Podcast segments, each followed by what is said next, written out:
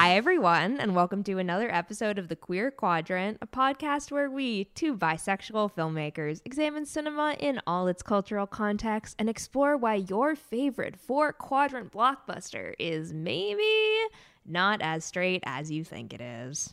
While watching this movie, I walked, I like stood up, I paused the movie, I walked into my room, I put my hands on my hips, and I stared at the closet for, I want to say, the first time in what, six years, five years? I don't know how many years it's been, but Jordan, oh, honey, is- it's been a while. That's brutal. Considered. That's so brutal. Walking right back in. Ooh. Uh, I'm just kidding. Or are Am you? I? I don't think you are. I don't know. Um, We're just, well, let's just get it out of the bat. We're talking about 2020's The Prom. The Prom.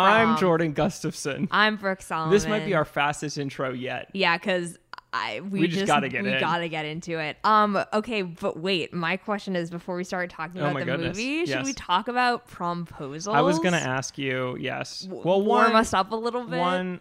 Do you want to go to prom with me? I would love to go to prom with you. Thank you so much. So, You're so welcome. how many proms did you go to? I went to three. I went to three. wow. This is iconic of us. Sophomore, junior, senior. Sophomore, junior, senior. Yeah, I did not go as a baby freshman. Sophomore year, I went with my friends. It was just a friend one. That's my. That's my. Oh, see, we had to be. We could only go junior, senior year, so you had to be invited if you were a sophomore, like as a Oh. date. We sophomores, I think, through could all go for us. That's crazy. yeah. Well, I mean, our school was very small. So was Um, ours, though. I don't know, but also we probably had a lot less money.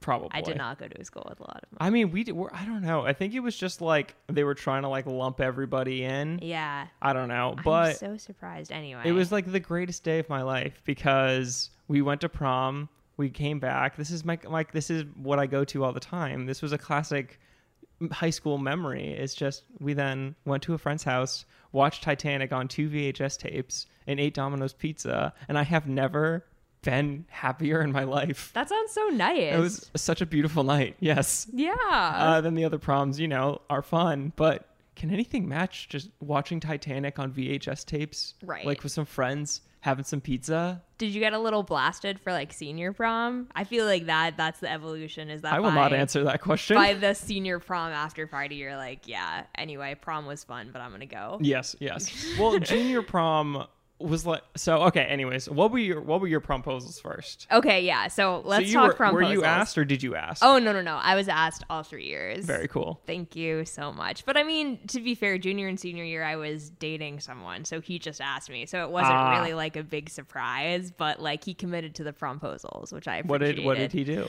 Um, well, sophomore year, someone who was an upperclassman who I was friends with just asked me with flowers, which was very cute. Lame. At my locker. No, it was very cute. Lame. He was the nicest boy Go ever, big or go home. and I will not hear slander against him. He had already, he someone had rejected him, so I think he was like a little Mm. afraid to go big in case I rejected him, which I would never do because he is so nice. But it's okay to reject people too. Yeah, but I wouldn't have rejected Sure, him. sure, sure, it was like shitty high school. Like, why would you reject this guy? He's so Right, nice. like it's not like he was like He a wasn't like an incel? Okay. No, not at all. Junior year and senior year went with my boyfriend. So what happened? Who asked? How do you ask? Um, junior year, I don't know how he had this, but he had like a mascot style, like full squirrel costume. Um, and he walked into the cafeteria with the flowers and a giant sign that said, I will go nuts if you go to prom with me. We were already dating. It was adorable. I was a huge fan.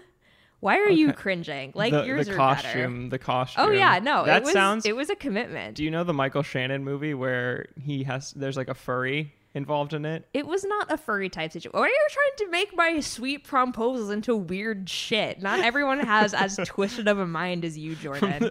From the twisted mind of James Gunn Yeah. comes this. Okay, sorry. Okay, uh, I'm so that was junior. okay. year. And then senior, Senior year, year. we were both on the track team, and I ran cute. the four x four relay at the end of every meet. It's the last event. Yes. Everyone is miserable. I was the anchor, so I was like the last person to get the you, baton. dude, you hold the team down. Yeah, because I Not in a bad way, but like you like anchor I everyone's soul. team. Yeah. Yes.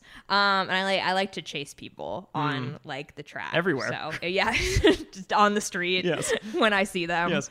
Um. Anyway, but yeah, so I got to the the finish line. You know, it's the four by four. It's miserable. I was. you know, Sweating. huffing and puffing. Face and red. My coach was like, "Hey, Brooke, you should look at the baton," and I was like, "What?" Oh, that's she was Like, cute. Just look at the baton. Oh, and that's the cute. baton was like a custom baton. See, that had prom That's a great one. That's iconic. right. I love that one. It was adorable. Costumes, no, no, no. Oh, I liked the costumes. Yes, yes, yes. I appreciated that he like committed because my high school was very full of people that thought they were too cool. So I was like, I I appreciate. oh, so no one was like doing anything fun.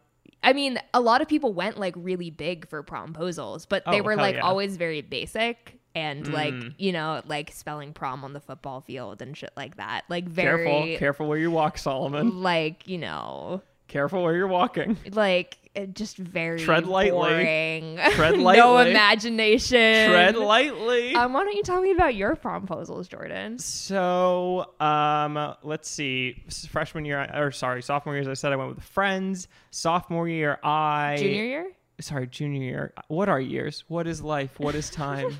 junior year, I didn't really have anyone. wasn't sure who I was going to go with. wasn't dating anybody at the time. You know, was still coming into my own, trying to figure it Uh-huh. out. Uh, so I asked someone who, in the grade above me. Oh. uh, I went big, Big but man. I was originally going to do like the car decal, sort of like fun, like that sort of a thing. Mm-hmm. Uh, but then I, uh, if you know me, I uh, get very nervous in certain situations. Really? That's so crazy. Um, and I'm uh, especially when I'm trying to flirt or something. Uh, I never would become a that, disastrous Jordan. mess. Hmm, that's so Um, crazy. So I bailed on doing that, and essentially, we're just gonna like skip over. Ended up going to prom with her. Let's just say so you did ask her. I did ask her, yes, but uh, through different uh, means. I am trying to remember. I think it was either A through a friend or B. Just like went up to her and was like, "Hey." I can't believe you were just giving me shit for someone Oh asking me no with no no flowers no no no at no! my locker. Oh no, when that's you great. No, I agree because I know how bad I was. So, so junior year was terrible. through a friend. Junior year was Jesus. bad. Junior year was bad. If you know me, this makes sense for how I function. Doesn't mean in trying to get into a relationship. I can't believe you were just dragging me for this. Of course, I'm going to You drag you to no then try to pipe myself back up. into. Okay. Anyways, senior year comes, Mhm. and this one, I feel like I was actually, I like had rebounded. I was dating someone at the time. Okay, so you had a guaranteed yes on your. Exactly. Yes. Yeah. So therefore, I was much more confident and comfortable in Yeah. myself, and I could woo someone, which I'm much better at when I'm Uh-huh. dating them. Okay. Anyways, like coordinate with their friends. We had like a nice evening. Got ice cream. Did a whole shebang. Went to her favorite beach. Then with like glow sticks, had like prom, like all written out on the beach. had a bunch cute. of flowers. That's cute. Um, yeah. That's but I like coordinated hardcore for that one because it was like had to work around different timelines and everything. It's everything. like a marriage proposal. It was. It was hardcore. of, a lot of flowers. It was yeah. great. Wow. A lot of light sticks. Yeah. This was also when I was just really getting into uh, long exposure photography. so I was like, how can I incorporate neon glow sticks? Because I like what they look like when we take Like like long long exposure, exposures. but also with a promposal. I hate you. Um, Ooh. anyways, Oh. but so look, one for two. One of them disastrous, awful, one of the worst experiences of my life. But the other one was the cute. person I also went to prom with for that, I didn't end up like hanging out with them later that night. I went to a different. No, that's so shitty, Jordan. Well, they look. They went and dated our my thing. We I went and I did my thing. Oh, okay. It was just the way it was. All right. It wasn't fair. gonna. Nothing was happening. Let's Yeah. just say there were no sparks flying. There were no sparks flying.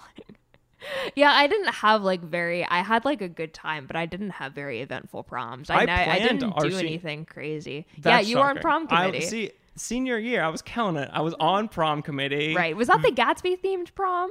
All of them were. They Ga- well, none of them were Gatsby themed. I just chose to go in Gatsby Oh, style I thought one of them oh, was, like, no, 1920s No, themed. no, I just was Oh. wearing uh, retro tux. Oh. What was Yeah. your senior prom theme? Uh, I don't think we had a theme. Oh, really? Maybe it was like under the sea or something. It was like very basic, I don't. Re- I feel like sophomore year was like carnival themed. very fun. Oh, it was bad. I don't remember what junior year was, but senior year was Nantucket Nights. I fucking hate that. horrible and preppy and very much in the That's in the vein of what what my school so was like. you know what that is? That was probably like what all my actual proms were like. Right. You know what I mean? That was just the vibe. I can't believe I don't remember junior year. Huh. Oh well. Did you take a limo? Um, we did uh sophomore, Nice. but we didn't senior. Senior, I think I drove with her- in her van with like a bunch of friends. like, Yeah. um, and I don't know junior year. I know like driving there was actually a disaster. So we were trying to drive to this house. This is all. Oh, wait, why are we? Why I are just we? I have this? to say, so just Okay. a quick quick story. If you know where I you know where I lived growing up, essentially there's like a lot of beaches, kind of swampy at some places. It's you know a mixture of environments. Yeah. Um, and you know it's been around for a long time, and so some houses are more off the grid than others. And so I put in directions for this house. I was driving with my parents, and I took us back roads instead of going the normal direction because I thought it would be faster. Um, and we ended up going through essentially like a muddy trail, and our car got covered. We almost got stuck. It was like disastrous. And so we rolled up, and I got out, and the car was like sopping wet of mud and guck, and it smelled. Oh no! Like the car literally smelled like Wow, this shit. is so bad. And this is for the junior year prom Right, weekend. which is already not Yes, yes, good. yes, yes, yes. Uh, so just a train wreck disaster. Wow. Yeah. yeah. So I mean, I had a, I had a I would like to black that out from my brain forever. Yeah.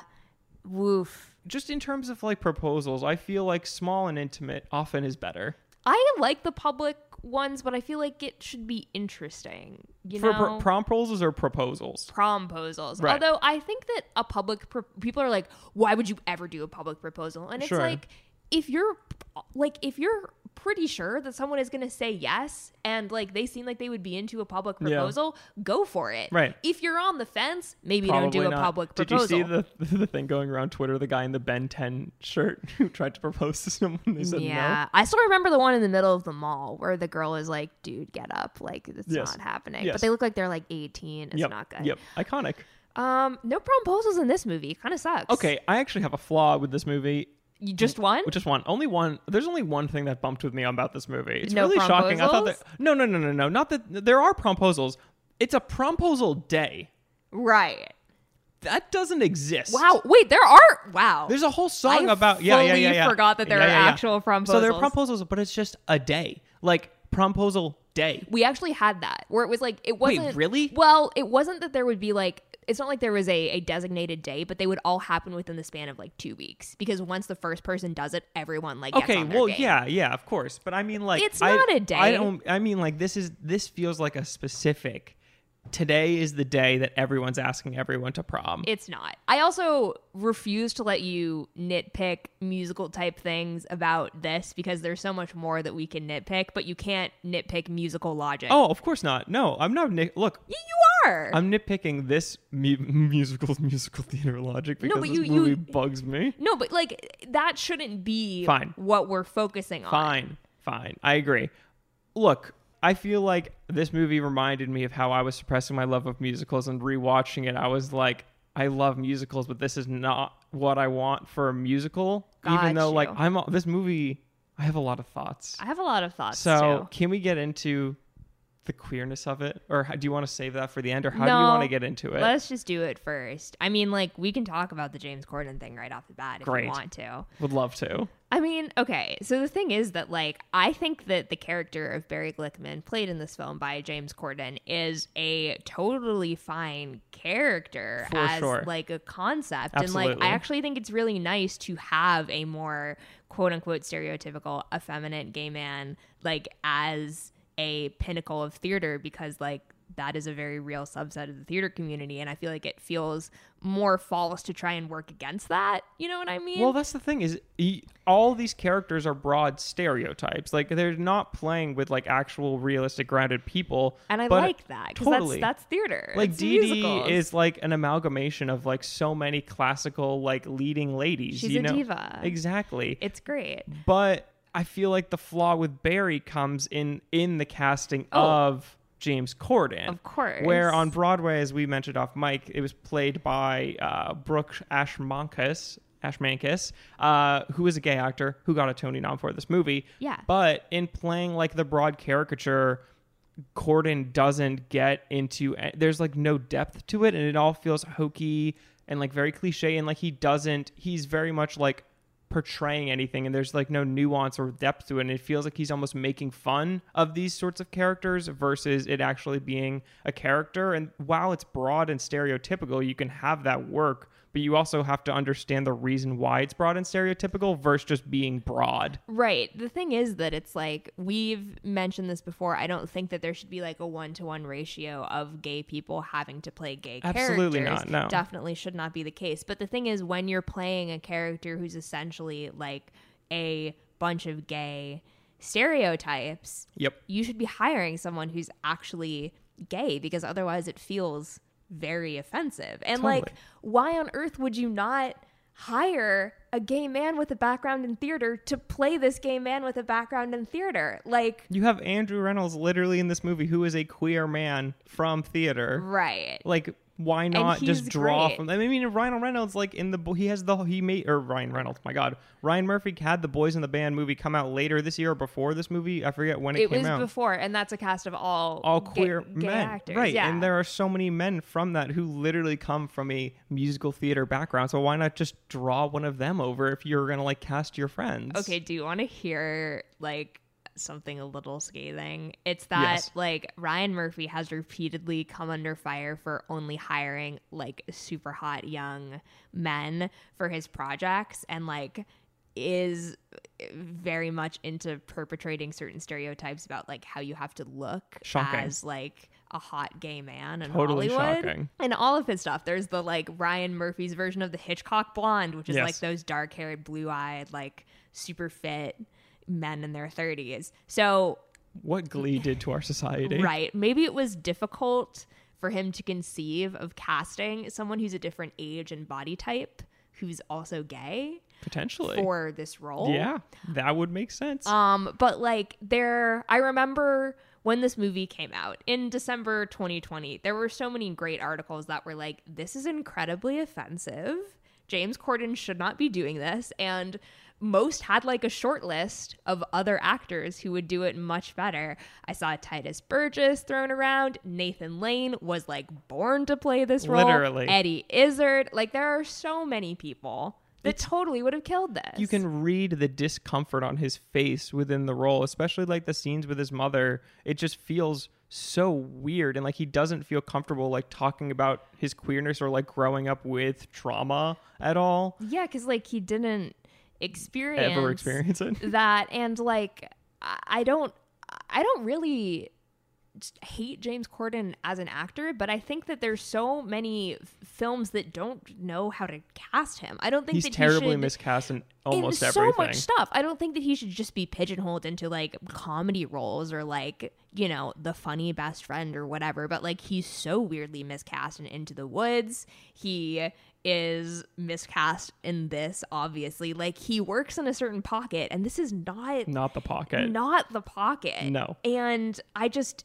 he he should be like the most magnetic and like amazing character because so much of the fi- of the musical and the film revolves around like him and Emma's relationship and like the things that they're both going through at the same time and the parallels and like his later in life acceptance of himself kind of similar to what you were saying where like he repressed all this stuff in high school and is now like getting the opportunity to live the high school experience that he wished that he had.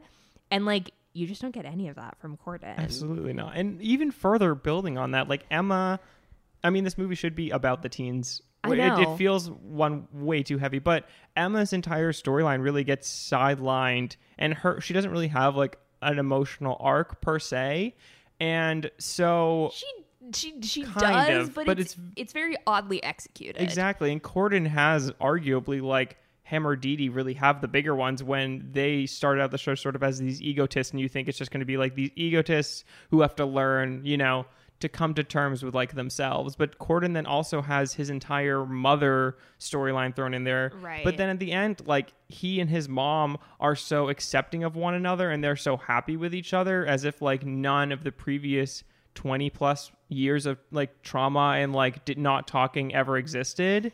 And there's just like such a happy ending for everyone because Right. Murphy doesn't give a broad sense of scope to what like queerness necessarily is for these people. And while it's a musical and it can end happy I'm fine with that ending happy. But it feels so sort of shoehorned and forced where Corden and his mom are happy and everyone gets this happy ending and queerness is accepted everywhere where there's like no actual sense of like suffering or like re- repercussions or like Yeah. anyone has to deal with like the trauma that society has like inflicted upon them. So this is this is like I think a really good lead in to what I feel like my biggest problem is with this film and like the thing is that like this musical works very differently on stage and like just on a baseline level there's a lot of stuff that you can accept in live theater that it's much harder to accept in a film. For like there are a lot of things that you can forgive in live theater and like people make up immediately because like we got to wrap it up we got Right. the final number to do. And it's like you accept you accept it. It's kind of just one of the weird magic things about live Right. theater and that's why live theater We is love- great. Yeah. it's like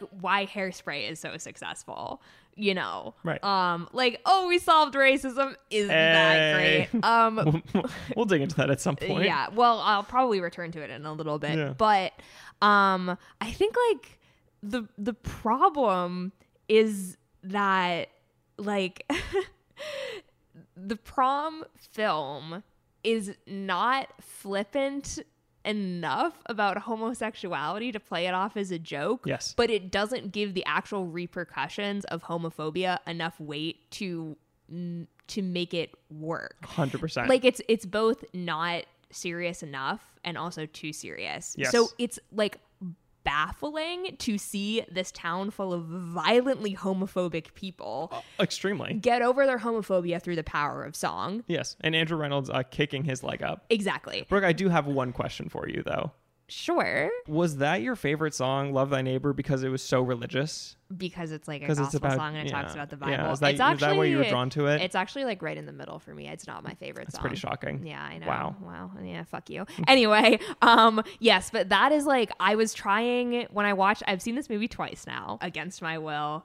Um, but like that's what I was trying to figure out when I was watching it. I was like, why isn't this should be like a big happy gay musical Yes. and why is it not hitting like that for me like Yes. what is the problem and i think the problem is that like this should either be a town full of like insane bible thumping Yes. like church going gospel people Which so they that sing in the first song about like when they're or when they decide to go. They like Bible thumping, like they literally have lyrics like establishing what you think the town is going to be like. but it's just a totally normal town. and Exactly. It shouldn't be. It should be like some weird, crazy towns that we understand that this is Right. like a satire and like homophobia can be solved through the power of song Right. in this world.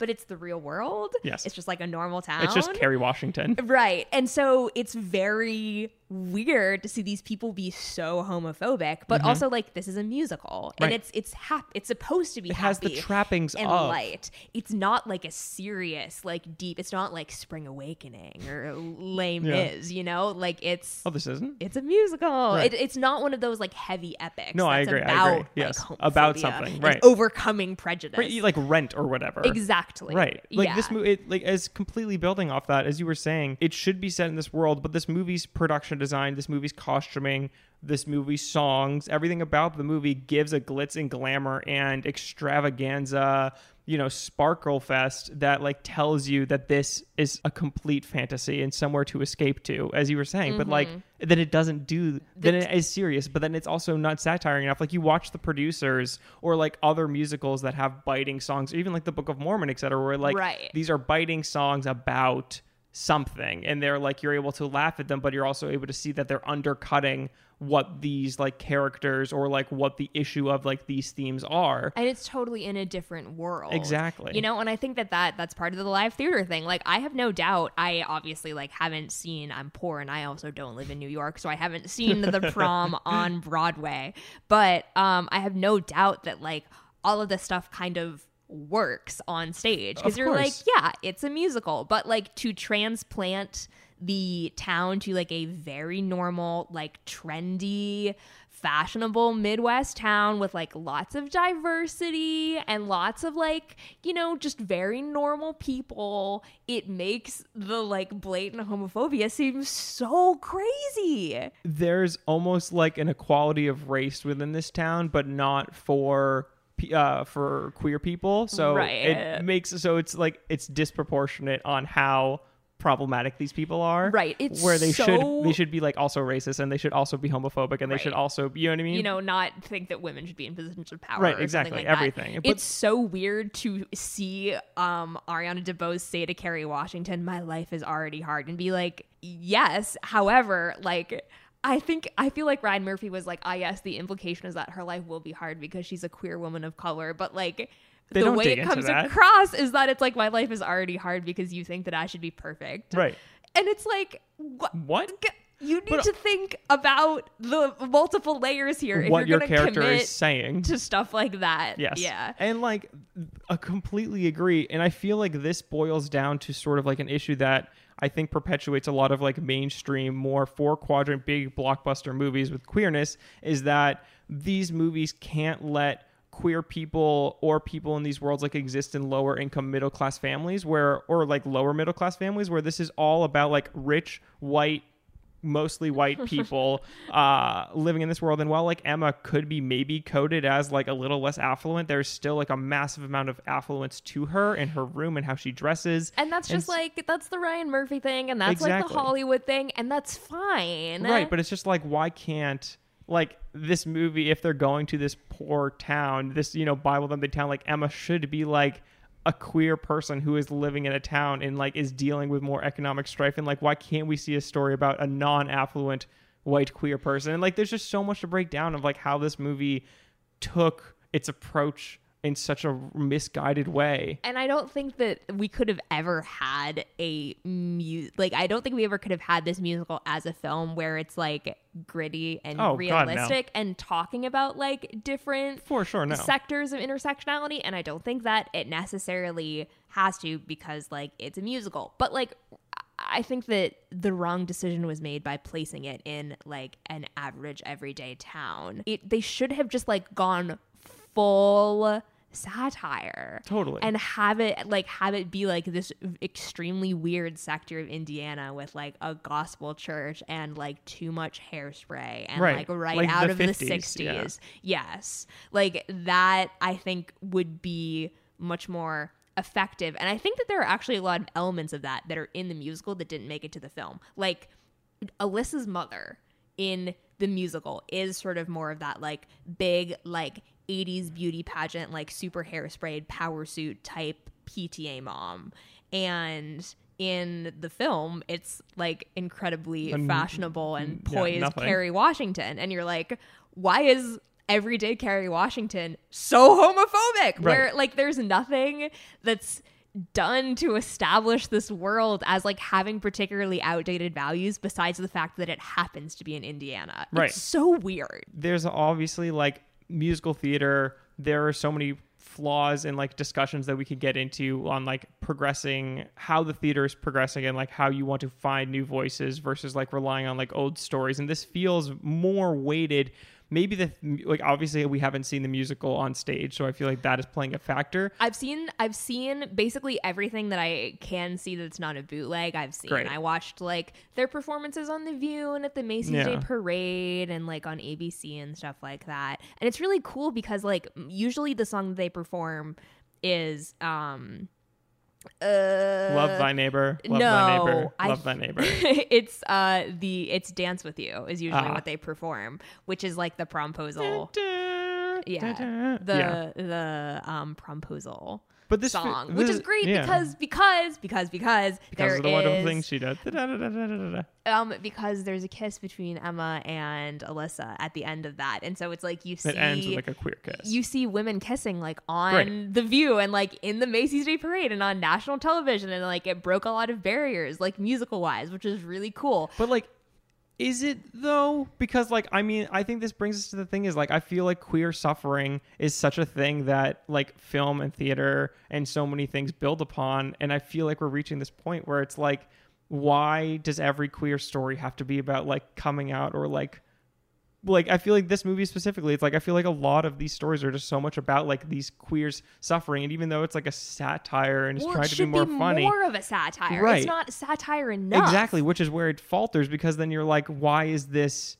so self serious about some of this stuff? But then it doesn't have the character depth to actually like break it down. Like Emma like when she's like singing a song about how she needs to breathe like emma my god do you need to breathe? We get it. But she's smiling the whole time. And song. but i sure but she smiles the whole time and like there's no sense of like struggle with her. You know what i mean? Like she feels like like yes it's like performative but like even when she's on her own we don't like dig into anything like how she's feeling or so like wait, I'm confused. Are you saying it should be it should be more of like a satire, or are you saying it should be more about suffering? No, no, it should be more of a satire. Like I don't want it to be more about suffering. Like I'm sick of like queer people having to suffer in like the perform in these performances, but this movie is such a satire is trying to be such a satire. So if they're going to have it be a satire, at least like push the envelope on that more. So I guess if you're gonna show suffering, have it at least be a bit more in this musical versus then the suffering that they have it feels serious and therefore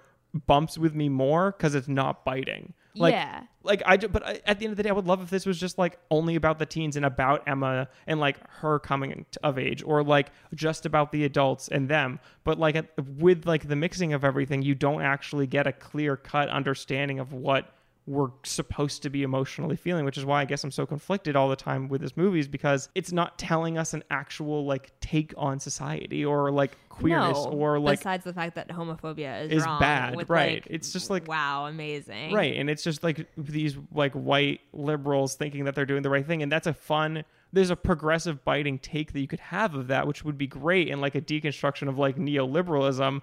But this just- movie doesn't take that and ends up actually feeling Right. like a neoliberal queer movie where it's just like, oh, homophobia is bad, right? Like we can solve that versus like taking on people who are like, oh, we're progressive, we're gonna like solve homophobia. Like there's it completely like disconnected from the world of like how it's actually looking at that. Yeah, I think that I think that because the Broadway people, Dee Dee, Barry, Angie, and Trent, don't really interact enough with Emma and Alyssa. Like, we don't get the sense that they didn't actually do anything and ended up learning from her. Like, that is the takeaway that we're supposed to get, but it's the execution is not really You there. never like see them actually get close. and I love the beginning. Like, it's not about me. is an amazing song. Oh, the, I'm the so opening, I'm all on board. with like we will solve homophobia in Right. this small town but then the problem is that like they literally do that Right. and Yes. they shouldn't and No. but we can say that that is part of a musical problem um like the musical itself like it's not like ryan murphy invented love thy neighbor which i think is like one of the weirdest sort of like I do not like that scene. pieces of song Yes. in the in the musical is like I thought I figured the whole point is that you shouldn't be able to change people's minds in a song. Right. Or if you can, you should like be highlighting how ridiculous it is that they have these ideals in the first place. But like I also feel like a, a problem on the homophobia front is that like they go like for the jugular in terms Yes. of homophobia. Like Emma was kicked out of her house. People Right. are throwing proms and not inviting Which her happened because in real life, which is wild. But like, why would you like include these like deeply yes. Traumatic things. scarring things? Yes, yes. And like, it's just it's a very it- it's it's very real life and it's very like realistic trauma that Mm-hmm. happens to a particular subset of people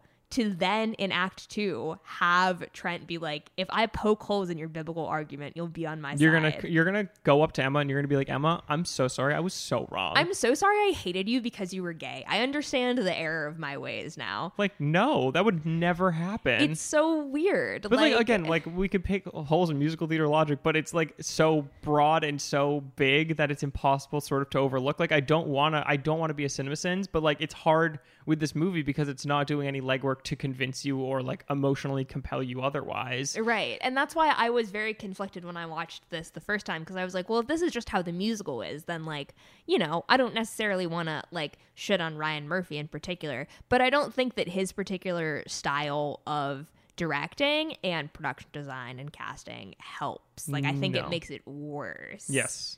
Yeah. Like you do want this to be like the producers or something like that. You know what I mean? Like you want this to have a more have the right biting edge. edge. Yeah. I know. And so, should we talk about Ryan Murphy for a little bit? do we need to? Yeah. I really No, want- I, oh, we do. do. Uh, there was one. Um, yes, yeah, we can. Yeah. Do you? Sorry, was there one other thing that you wanted to? no, we'll get back to it because I think there's just it's. I think we're gonna just be digging into this more and more as we go through. I just yeah. Let's, we'll do let's a, go to like let's a, go to Murphy. A quick plot Um, rundown soon, but yes, on the Murphy front. Yes. Um, well, just to say that like Ryan Murphy is like an out gay man, and he, I sort of put him and Greg Berlanti in the same category, where it's like they're actually responsible for a ton of representation in media that we wouldn't have otherwise. Like they really did bust down a lot of doors and be like, we want to see gay people like on screen and like we're going to be out and proud about it and this isn't something that you should run from like there's no denying that he Yeah. that he did that in It's a un- lot of ways For sure. It's just unfortunate that the portrayals, i.e., Glee, of like the queerness, uh, and that specifically for queer men was so you mean curt. kurt and yes. blaine Yes, and how the queerness on that was so one dimensional. How that sort of like impacted, I feel like, a generation's understanding of like queerness. At least like for me growing up, like that is that while that was beneficial to see queer people on screen, it also fueled so much trauma at the same time by like enabling and establishing like straight heterosexual bullies to like make fun of queer people based on those like portrayals. Mm-hmm. well yeah. No i totally am with you, You know, I, ryan, like- ryan murphy is kind of like from the old guard of like queer people that are out in hollywood. He's sort of from a different era when like a lot of queerness was based around like it's a lot of hate and like a lot of prejudice but Right. even when he was doing glee you know at the time that it was premiering it felt dated Oh, for sure. a lot of his stuff is like two steps forward, one step back. And I really do love like a lot of what he chooses to do. And there are like quite honestly a ton of things that I admire about Oh, him. for sure. His like he's so li- prolific for one. And I I'm such I was such an American Horror Story stan like for the longest time. Like I was up to date week to week on those pages with that show. Mm-hmm. and like I kind of I think that again it's like it's so hit or miss. It's always two steps forward, one step back. Like I'm not the biggest fan of Ratched, but I was like it's kind of awesome that he took this random character and was like she's a lesbian and you know what? There's nothing you can do about that oh starring Oh my two actual queer lead actresses. Like honestly, Sure. who else is doing that? Right, sure. Nobody. But now it's like, okay, and now as a result of that, we have Evan Peters as Jeffrey Dahmer. Great. Like, It's like, what are you going to do with- American right. Crime Story? But we also got Hollywood. Right, right. Right. Like Hollywood needs to answer for its crimes. Oh my god! Oh my Yes. god! Because I, there's just it feels like a very as you were saying, it's a it's not a nuanced look at queerness and it's coming from a position of privilege and like Right. maybe like I don't know about his backstory. I don't know about his story with his queerness, you know what I mean? But at this point, the stories that he's telling are not necessarily nuanced looks at modern queerness or what we're looking for in queer stories, which is why then when you see the prom, it feels so uh, sort of just like disconnected from like our sense of reality and that's why you have my parents telling me when they watched the problem they were like oh this is problematic. And i was like Yeah. oh yes yes. Like w- i feel like when you've reached that point like that's when you know. Yeah, seriously. but it's, i mean like i as you i do respect the man and he has like the probably the king of the first season debut. I mean like glee season one was rapturous. I mean i while like glee infected and poisoned our culture forever i do have to say i stand that first season you know what i mean No, as lo- as did everyone else in the country He's so good at starting shit. He's Absolutely. just really bad at tying it all together, except for Hollywood, which like was really horrible from the beginning. But like Pose, like we have him to thank for Pose and Right. American Crime Story and um Scream Queens, which is a fave of great mine. Scream Queens, and Scream Queens iconic it's so good. Um and like you know stuff that is quite good, like American Crime Story. right love american crime story Wait, can I just talk about Hollywood for a moment though? Because Yeah. I want everyone sorry Right. I want everyone to know, if they don't, that Hollywood is a television series in which in which fictional characters created by Ryan Murphy break all kinds of diversity barriers and then have real life historical figures from the 50s like in Hollywood come up to them and be like if not for you I would have never been able to live the life that I was meant to. Have like you ever saved have racism and homophobia all in one swift stroke? and sexism all in one stroke. We like love you the big three. You have Anna May Wong and fucking like Hattie McDaniels coming up to fictional people and being like, "You saved me, me, a real person who existed." It's I can't. the absolute can't. craziest thing I have ever seen on screen. And I was almost so on board from like the posters and just the log line of that show originally. I was like, oh, I'm gonna really love like like this is about like old Hollywood, like a, like sort of like digging into that time period. Like this is gonna be great. And then you know you get into it and it just falls apart. bad. And like there's so many aside from like obviously the deeply problematic nature of whatever the fuck that is. There are so many like other things that are just horrible. Like I don't know if you remember. Did you watch the whole series? No. Okay, so in the penultimate episode, Oh, the boy. there's this this like, you know, the reel of like their super diverse movie that's going to win all the Oscars Oh, gets no. burned by the studio heads. And that was like the end of the second to last episode and I was like, "Well, we mm. all know that there's a copy." 5 minutes into the finale, they're like, "Guys, We have another there's reel. a copy. I was like, oh really? Oh Shocking. wow. that is Shocking. so shocking. Um, shit like that where you're like, this is like screenwriting 101, sir. What are you doing? Um, I really dislike basically everything about Hollywood except for the production design, which is amazing. So unfortunate. But Ryan Murphy as a whole is like sort of fascinating, um, a little terrifying. I'm Yes, always yes. afraid of what he's gonna do next. What is he doing next? Monster, the Jeffrey Dahmer story, Right. starring Evan Peters. Okay, no, we don't need that. And there's a spinoff of American Horror Story called American Horror Stories. He went with the the Jordan Yes. Gustafson Yes, sequel add an naming S. well, he is currently shooting in Provincetown right now. for American Horror my yeah, my family was out there and they were like, "Oh, look, P-Town, they've baby. like shut down a bunch of P Town for Ryan Murphy," and I was like, "How unsurprising." He's also directing a chorus line, like a t a TV miniseries of a chorus line, which Oh, would no. be interesting. Honestly, like that seems That actually Good. feels like a better fit than this movie does Yeah. because I don't think he I don't think he can handle like complexity necessarily in a clean way. I don't think he can either. And so I this maybe he has like a very much a Zack Snyder thing as we've been discussing. I don't want to tie it, but Oh, it's God. like it's dealing with very big strokes. You know what I mean? He's painting with a very broad brush, Mm-hmm. and that can be good in some ways and like bad in other ways. And like with the right material, that can work.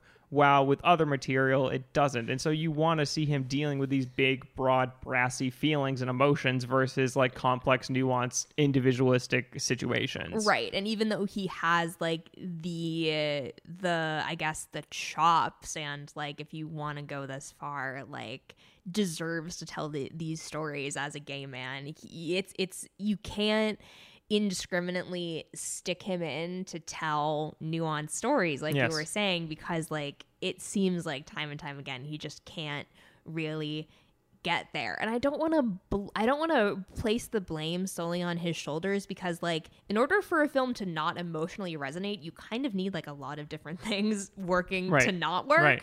um but he is like the architect Well, I think it's also like a thing of we've discussed before in the past. It's not necessary like whether it's the actor or the director, but just because you're having a queer person do something doesn't mean like that's the right fit for their material. exactly And I feel like this becomes like a very like studio thing of where they're like, okay, you're queer, we can plug you in to do this movie. You can movie. do any right? queer Just because you're gay means you can tell this story, and no, No. because like we want queer stories to be told, but there is like. Uh, you need to have like the right voice to be telling certain stories, and Right. like just because you could be whether you're a plug and play or not, if you're an auteur or not, there are certain stories that you might not necessarily have the depth or like emotional capacity to handle. I'm not saying that about him or anything, but I'm just saying like that's just a in general. And I feel like with studios like this feels like very much like you're gay. This is about gay people. Great, let's do it. But I see particularly how this works. Like it's a musical adaptation. Ryan Murphy loves musicals. There's a lot of glee sensibility with the high school Oh, absolutely. aspect of it. And like it's about Broadway divas. Like he loves like Patti LuPone is in every Right. single one of his Well, projects. ha- and like do Bed Jessica Lange. First Joan? Yeah, he Right. did. Like he's obsessed with this kind of stuff. Yeah. I totally see how Netflix was like bang bang boom slam dunk. Right. He just it's it just doesn't it just doesn't work. It No. doesn't work. Um I think one of obviously one of the biggest problems we touched on James Corden, but I think a lot of the casting is very odd and does a disservice Mm-hmm. to this. I think that Nicole Kidman is very miscast. I know that you like her and I like her too, but like I I okay. I just I think she is I think she is a very weird choice. I agree. for this role. No, I have come around. So the first time I watched it, I was like all aboard Nicole. Like no matter what Nicole does, I love was Nicole. like, oh, we're both we, we stand Nicole. We stand. On this rewatch, I feel like my love of her was because she is so tall in this movie. Right. Like step on everybody. Like she is Of course. so tall. Um, and we have to stand a tall queen, but. Uh, she doesn't necessarily give off the vibe of being a background singer. right. She's not really a chorus girl. I think they need someone who's like a little Less famous. ditzier, for lack of a better word. I feel like she needs to be more of like, oh my god, guys, Right. that's the energy that Yes. I feel like we need. And Nicole Kidman like is just too refined. She does not give off that. She, no, she gives off class. Like she, She's so classy when she gets Roxy Hart at the end, I'm like, you would have already been Roxy Hart like a hundred times over. right. And, And perhaps I it's because she's scored and she never got her chance, but like that's not what this movie's saying. Exactly.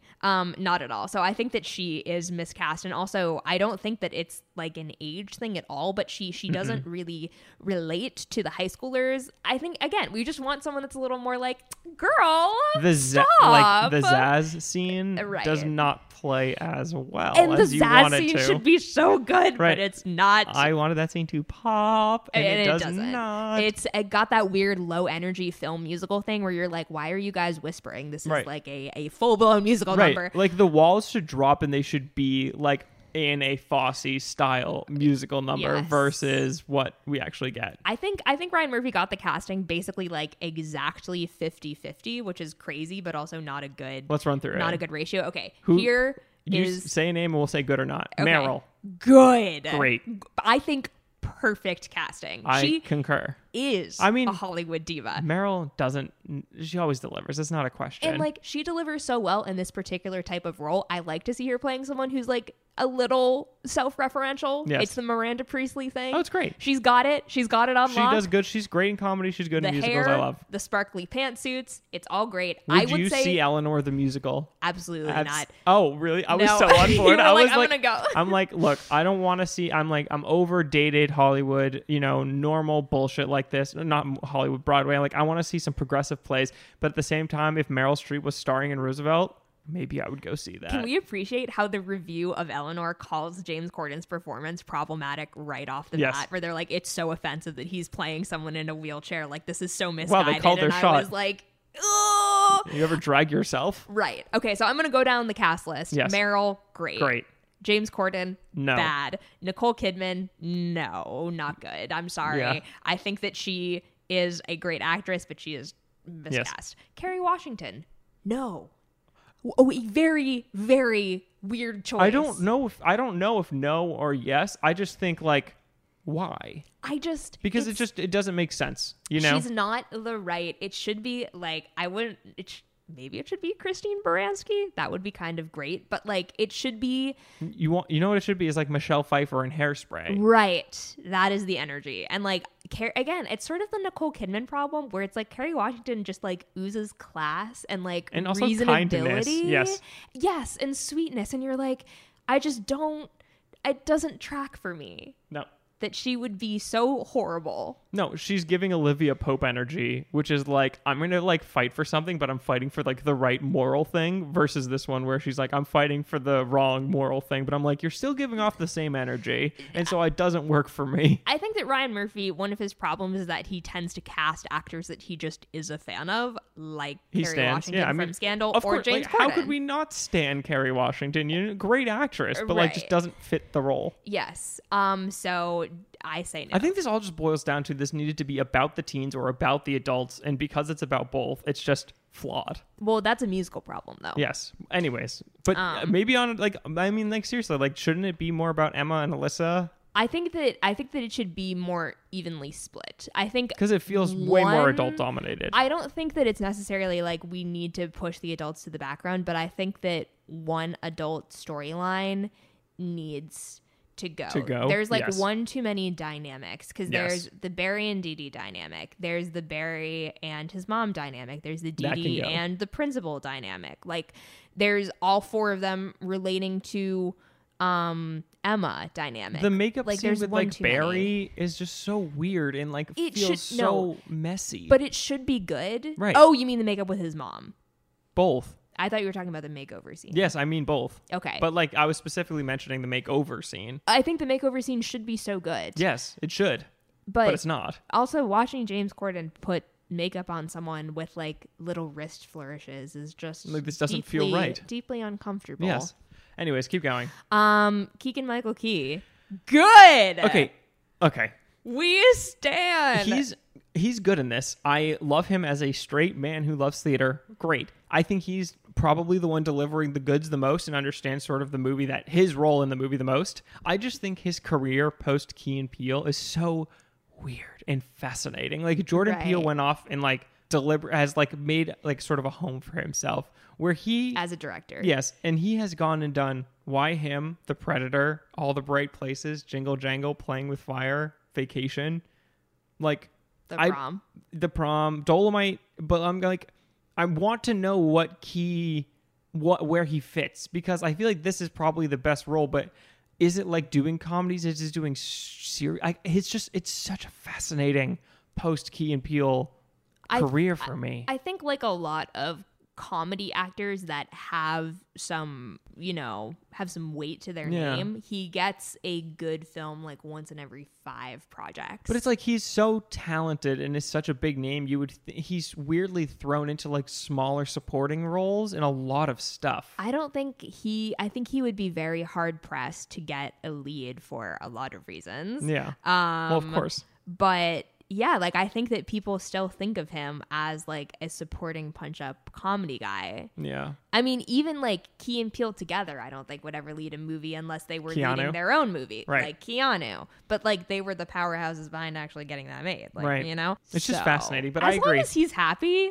I know. I'm happy. if he's happy, I'm happy. I mean, look, he and Meryl are certainly happy in this movie. I'm kind of How obsessed do you feel about them. that? I'm kind of obsessed with it because like I I honestly love the idea of like a straight man who loves theater going and being like I have such a crush on this diva who's like 15 years my senior. More I, than 15. Like I think that's hilarious and like I actually think that they pull it off in I think this. it's I think it's yeah, I, mean, I guess I gotta say I like it. I think it's funny. It's I, it's funny. just so it's just so maybe so absurd that I'm just like, sure, I'm on board. I think it should I think the whole thing should be more absurd. Right. If maybe maybe that's at why that level. maybe that's why it stands out so much is because you're like, oh, this feels different than the rest. Which is why then maybe but then when it starts to work and you're like enjoying their back and forth and you're like, Mm-hmm. I'm so confused. I think that sort of might be Kerry Washington's problem is that she's too good of an actress. She's playing too much of a real person. And Yeah. you're like, this is not a real person. Right. This homophobic PTA mom meddling in school affairs should not be a three dimensional character. But it's like she's homophobic because she also doesn't want her daughter to like have a hard life like she did because her f- father ran away, right? Or so something okay, like that? so her husband, Alyssa's father, apparently left them. But the thing is that she doesn't know Alyssa's gay, so she's just homophobic outside of the fact that her daughter right, is gay. right. Which is like, hmm, why do we need that extra She's detail? she's just homophobic on principle. Y'all ever just been homophobic on principle? Come on. Right. It's very and like she's so she's so serious about it. That's the only thing she does for this whole film is like Until the end. Yeah. equality at every turn. It's crazy. Where she's just like, yeah, we had another prom, but it's not problematic because, like, you know, she had her own prom. It's okay. Like, what? Hmm? I mean, that whole fake prom thing is like super fucked But up. But then, I mean, after, look, we'll get into the plot because we actually need to discuss the plot at some point. But, like, we need We- to get through the rest of this cast because have to get Andrew through the rest of the Rannells is good, Is amazing. but miscast. I mean, I think that so I was looking at the musical and that character is supposed to be like a little older. Again, Ryan Murphy can't resist Sure. casting like the young hot people, even though I love Andrew Rannells. I think like, he's a great. He's like so clearly the one of everyone in this cast who has been on Broadway. Yes. like it's insane and it oozes so much. Just even in the final dance number when they're all dancing together and you cut, there's like a shot of him dancing and he is the one nailing the choreography Oh, yeah. so hard, and everyone else is like doing fine, but he is like actually fucking on it. Him and Ariana DeBose. But Yeah. like, why is he not the Barry if you're gonna cast younger or something? too you know what I mean? But and he's like, too fit. You know. right, but he feels like that. I don't It just. I just would love. I don't think yeah. it's so much that he's miscast as Trent Oliver. Maybe it's just I just, just don't like Trent. I, I. I think the problem is that it's not that he's miscast it's that that he is kind of outshining like other people Everyone. that are supposed to be more important than he is so it he feels miscast but I, I think it's more of an everyone else problem than a him problem Gotcha. I like him in this I do too. I I mean, he's Um, good. He's solid, except for the fact that the one song that he gets, "Love Thy Neighbor," is actually atrocious. it's very bad It's like the worst. Sorry, I don't want to be mean, but it's like the worst song in this musical. Jordan I don't like that song no, I know. I'm just saying. It's just like it's because it just doesn't work as a song that much, and also it's just so weird in context of. do you think that I would defend it because it's like Bible based No, no, no. Oh, Oh, God, okay. no, no, no. I'm just like it's just so frustrating for me with Andrew because I'm like I want him to have like this like great number, And he then the kills number we get is like him dancing around in a mall. like he kills it he does Yeah. he does what he can Look, if you were in the mall and he came up to you and thrust his leg up, I would not immediately be like, "Oh, you know what? Homophobia is bad." I would be like, "Oh my god, go get away from me! Like, what is happening?" right Anyways, Um, okay, continuing, we're almost there. Yes. Jo Ellen Pellman is Emma Nolan. She's a fucking cutie. I really like her. I really like her. I again, I think that okay, she's an unknown. breathe, Emma. I like that song. I don't know what you have against that song. I just think it's funny. I think she's really cute. Okay, Um Sure. but um I wish they had like butched her up a little more. I just wish she had more character depth or like presence because I feel like She's just all- kinda like a all she does is just exist and smile. Like I can't actually tell. Like I know she's being bullied, but like that's her character depth is like this girl is bullied. Like Right. what is she? and she's cool because it's like she kind of lets everything roll off of her and she just wants to like be a normal kid and But she also tries to force her girlfriend to come out. Which I don't I think don't- I honestly yes we can talk about let, let's let's talk about Sorry. that in one second. Yeah, yeah, yeah. Um Ariana DeBose as Alyssa Greene, aka the Bullet from Hamilton, aka upcoming Anita in West Side Story. Big Great. fan of her. I don't think I think she is miscast in this movie. I have like no I'm differential. Fine. I think she's miscast. I think she is a little too old Mm. to be a high schooler. Um, she's obviously got the Broadway chops, and I don't think that she's a bad actor by any means. But I, I just, I don't really, To buy their relationship really buy their necessarily. relationship. Yeah. Jo Ellen Pellman though is really cool, and she was raised by a gay single mother and identifies Great. as queer, and that Cool. was like a big reason why Ryan Murphy cast her. And I Great. think that she is adorable. Um, so that's exciting. All right, that's all I got. No, no, no. Brooke, you almost skipped over the MVP. What are you doing? Kevin Chamberlin. Kevin Chamberlin absolutely as, As Sheldon, Sheldon Saperstein is absolutely the the, best character in the movie. He, He is the one he doesn't do anything, but my King dominates every scene that he is in. He Yeah. stomps in there, fucking presence, exhuming energy. I love him in this movie. Right. He was like, I mean, seriously, like I did. He was like the best part for me. He's like his mustache, his small glasses, And when he a- mouths along at the end, great, He's like a Broadway legend too, which Yeah. is cool. cool. Like Yeah. he rules. Did you know that that role was originally supposed to be Awkwafina? No, but that also would rule. It would rule. Either way, Sheldon Saperstein, a plus We character. have to stand. Okay, before we talk about the plot, because we should do that in a second. But do you want to talk about the like forcing people to come out Yes. type thing? Yes. Okay, here's what What's I your have thought? to Yeah. say is that I I don't think that Emma is in the wrong for doing that because the idea is that Alyssa promised that she like would come out and go to prom with her and like has been in the secret relationship with her for a year and a half when Emma is out and getting bullied at school and like not mm-hmm. only is not only is Alyssa like not out but she's kind of actively working against Emma and like staying with her popular cheerleader, cheerleader friends. So I think it's valid for Emma to be like I like can't be with you until you want to like publicly be with me. This feels like the happiest season sort of thing. Right. Right. Right. I mean, yes, I get it. I get it. I think it's I maybe I fall both ways because I get it why she would do it, but I'm also like, do we want to force like our queer characters to come out when they're not ready necessarily at the same time? But it's the don't- whole thing is that it's like I mean that's the problem is that it's like this is supposed to be about how nobody should be homophobic, so like Right. everyone should be able to be out, Be out and because happy, homophobia right. like shouldn't exist. Um, I would love. but what a concept. But yeah, like I, th- I wonder. I feel like yeah. yeah, it's it's difficult. It's a bit of it's a bit of a, a sticky situation, but I I guess my biggest takeaway was that like I understand Emma basically putting down the hammer and not it's not like she outs her or anything like Right. that. It's not like a Love Simon situation. She doesn't out her, but she's like I like I Love Simon can't outed by a straight guy. I know. Yeah. Yeah. Like I can't be I can't be the only one that's like shouldering this burden of like being this targeted person who like everyone's blaming the prom cancellation on when like you're part of this too. Right. You just won't like you won't stand up Next to me, right? next to me. Like I I get it. How do you Um, feel about the final sequence where Emma sings to a world of queer people on the internet? I got to be honest. I think that's my favorite scene Great. and the scene where I felt the most emotion. Great. Same.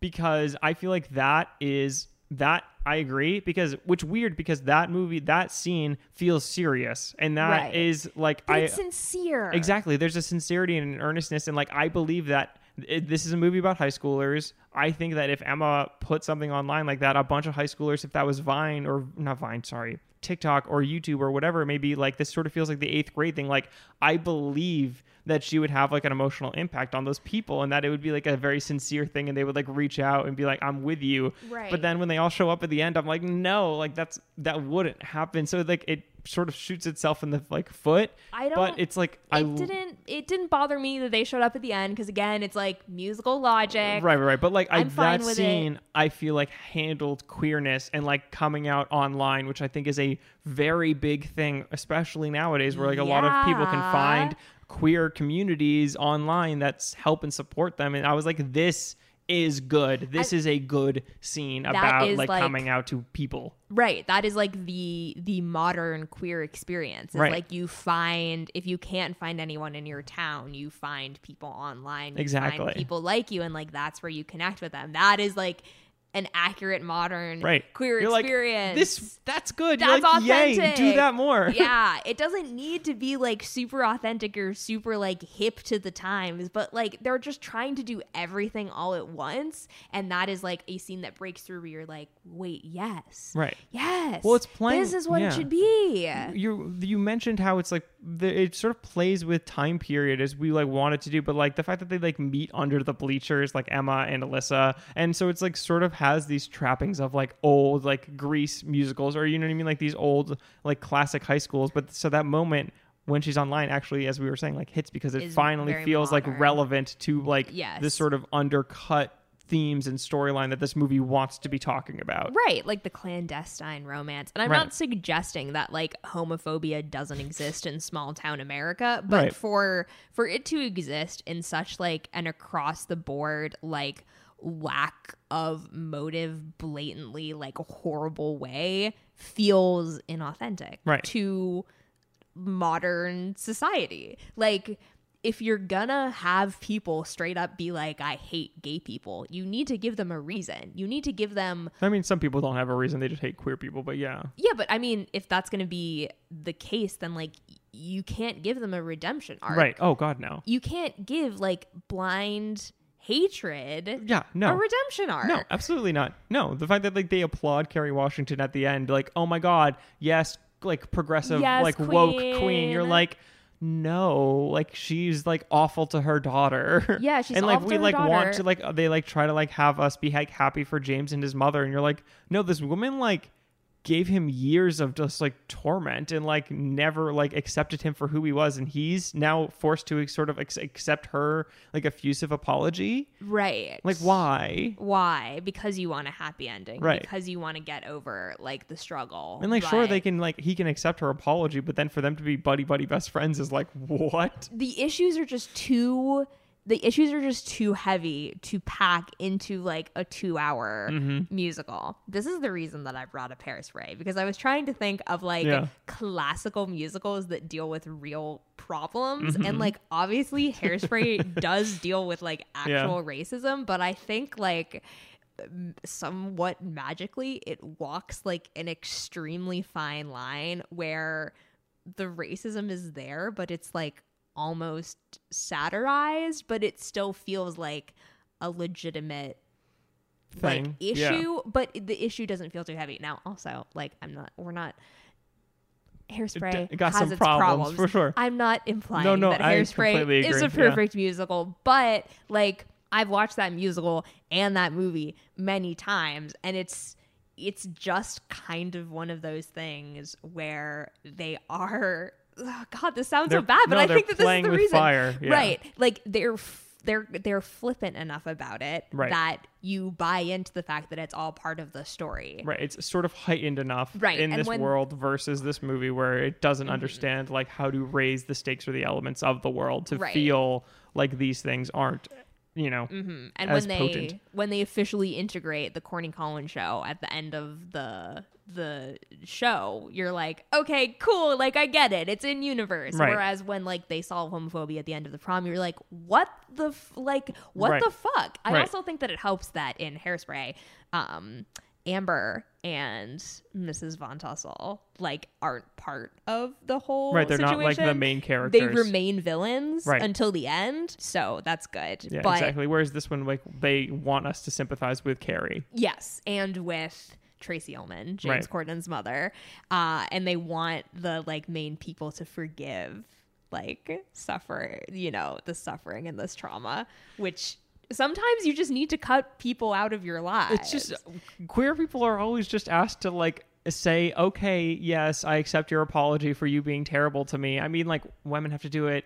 Like people of color have to do it, and it's just like sometimes no, like Sometimes you no. can you're you've been a horrible person to me. I don't need to accept your apology after years of trauma. Like Right. sure, like but you need to work on your own growth first. Like I'm not gonna like one apology isn't enough. also I don't I don't owe you like forgiveness Right. at this point. I think that like that is maybe one big problem is that there should be some villains that remain in the prom and nobody remains a villain. Everyone is is won over to the side of inclusivity. And like while that's a, a good message in theory in practice it just doesn't work and it doesn't have to be so serious about it but like you can keep people on the fringes and like that's fine okay should we like speed around this plot so that if people are like what the fuck is even going Yes. on in this Yes. movie So the prom, based on a real life event that happened, Which is crazy. uh, in Itawamba,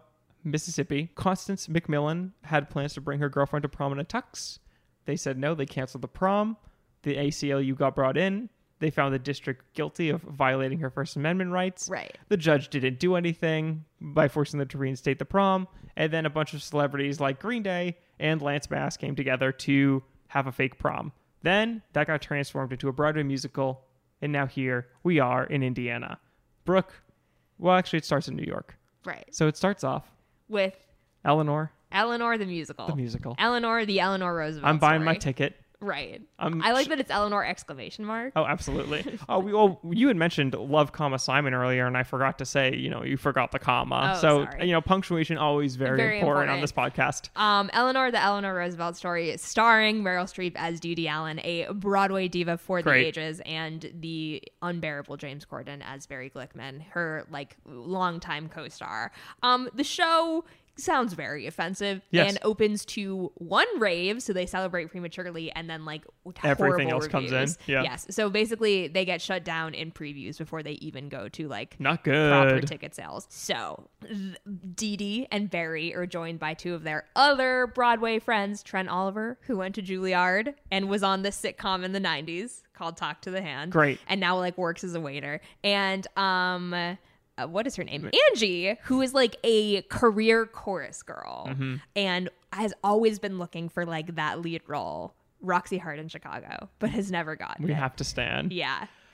Played by the far too glamorous Nicole, Kidman. Yes. Where it should be like Kristin Chenoweth, No. maybe? No, she's too much of a star. I mean, she's like tiny. Yeah. I mean, that's the thing is maybe you want like an unknown or something like that, like a not. well, that's what happened in the Broadway musical is that the girl that plays Angie was like a career chorus girl. Right, and they were like, that- we want an actual Broadway right, career like that's what they should do. Yes. like Um, you want someone who's been like a supporting actor their whole life to play that role because then that would work for like you want right. like casting is so important in movies and sometimes like sure you don't necessarily need to cast for the character all the time Mm-hmm. but i feel like in this instance if you had like a very smart piece of casting where you actually cast someone who was sort of a career sort of underling that would be the musical rule equivalent of like Judy Greer. right yes Yes. honestly judy, Judy greer, Greer would love. I don't know Huge about brain. her singing and acting. I don't either. but- or Oh, singing and acting. dancing. Sorry, singing and dancing. We all know she's a legend acting Great, wise. yes. Um. Yes, but that is who you want. Right. Not Nicole Kidman. Right. Um. However, the four of them decide that they want to become activists to restore some goodwill against them because all of the reviews have like said that they're narcissist and stuff like that. we're working right now this is working this good so far it's i good. like where this is going I mean, look, someone has been waiting decades to rhyme lesbian and thespian Right. in a Broadway song, and I'm so glad that that they woke up in the middle them. of the night lesbian jolted. thespians. I oh got my it. god! I have a musical. Bob, we got to get on the line right now. Like it's so good, and I love that they are like, we need to solve a problem. Right, right. Let's find something that's trending on Twitter. Right, like let's be activists, which I feel like a lot of people are doing nowadays. Like with what's going on in our society, people are being performative activists, and it's like, oh, that's not okay. Right. So this is great so far. yes, it's all working, and they find this small town Indiana problem, and they decide to go there and solve it. Yes. and restore some goodwill. It's all great. We have a great dance number in Mm-hmm. the middle of Broadway that is heavily CGI'd. Ew, God, so C- yeah, Ryan Murphy and his love of weird, sparkly CGI. But like, why didn't they just like r- like block off like a normal street or something? Like, it just feels like unnecessary CGI. I know now it's CGI has like done so much damage to cinema. Yes, it's broken my brain. I know. Um. Anyway, so you know They're driving to Indiana with the cast of Godspell. Yep. But in the meantime, while they're driving there, we meet Emma Nolan, the high school girl who is Just out. breathe, Emma. I like that song. I do not like that song. Um, she is a high schooler who just wants to take her girlfriend. She just to wants to breathe. prom, like anybody else. She just wants to breathe. She just wants to get through it. She's a very mature and put together kid, so she does, she clearly doesn't need the help of these stars. She's got some great fits. She does. I wish like she. I just wish they like. Uh, she's supposed to be like a butch lesbian. I Is, wish is that what she is? In the Yes. oh, okay. I wish that they butched her up like a I mean, I little think she is. Come on. I don't know. I like. I don't know what she is in the musical. I like her fits, but I think I would they wear could have all done those a little fits. more. Yeah, They're totally. great. Um, and her like end blue tux is awesome. Great.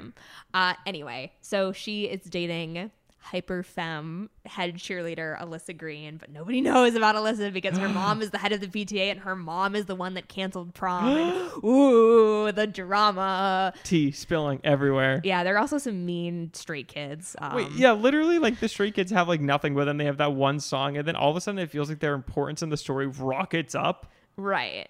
Because they're the ones that get love thy neighbor. Right. Yeah. Um. Anyway, have you ever been Love Thy Neighbor? real hard.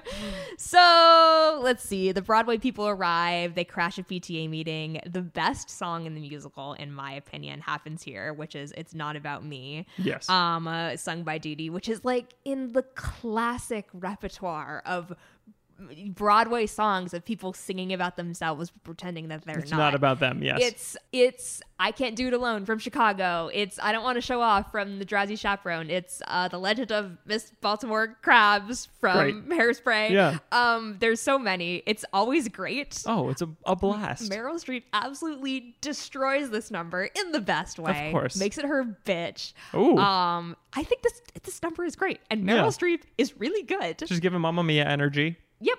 And like she she knows what the fuck she's about. She is a Broadway diva. Right. She's here to to prove that. Right. She's here to have some martinis, make some impact, you know, Mm-hmm. Yeah. and then go back to making Eleanor too. hmm That number is great. That's that's the number when Trent is like, "We are liberals Yes. from New York Yes. City." I wrote that down. I was like, oh, this works again too. Nice. right. It's good. And after, I would say after, um, uh, it's not about me. It sort of starts falling apart. Yes. a little bit. Once, well, I think really once you get into those the Broadway stars meeting with Emma and their storylines interacting is where it sort of falls. right? Yeah, because like then they start to like get close with Emma, but not close with Emma, and there's just like 500 sub storylines that all of a sudden start unfolding where we have to like track and care about everyone. Crisscrossing, Right, but really there's- crisscross enough. And there's not this movie's very long. it's too long. and after a, about an hour or an 11 minute an hour and 11 minutes in or so like we have the twist reveal where they held a prom but the prom was just for emma and there's an actual other prom going on Right, so they basically staged two proms, Right. Because they're forced to have an inclusive prom by like the courts, by Right. the ACLU. but then after that there's no necessarily like propulsive movement to the plot like why are our characters still here what is necessarily driving them to like stay with emma or what is emma's like sort of driving goal Right, and, and so we're sort like- of left like what's going on The plot completely drops out, and you don't really understand where it's supposed to be going no next. where where does it go i don't a, know It's a weird hole without any plot threads. Yes. Um, and then I think when it picks up again is probably when they're like, okay, well maybe we can get Emma on national TV to tell her story. Right. But it's it's and like I've seen this movie twice. I Yes. feel like I should understand. oh same I don't know where like how they decide that that is the solution or when Emma's like the solution to this fake prom is that I should come out publicly.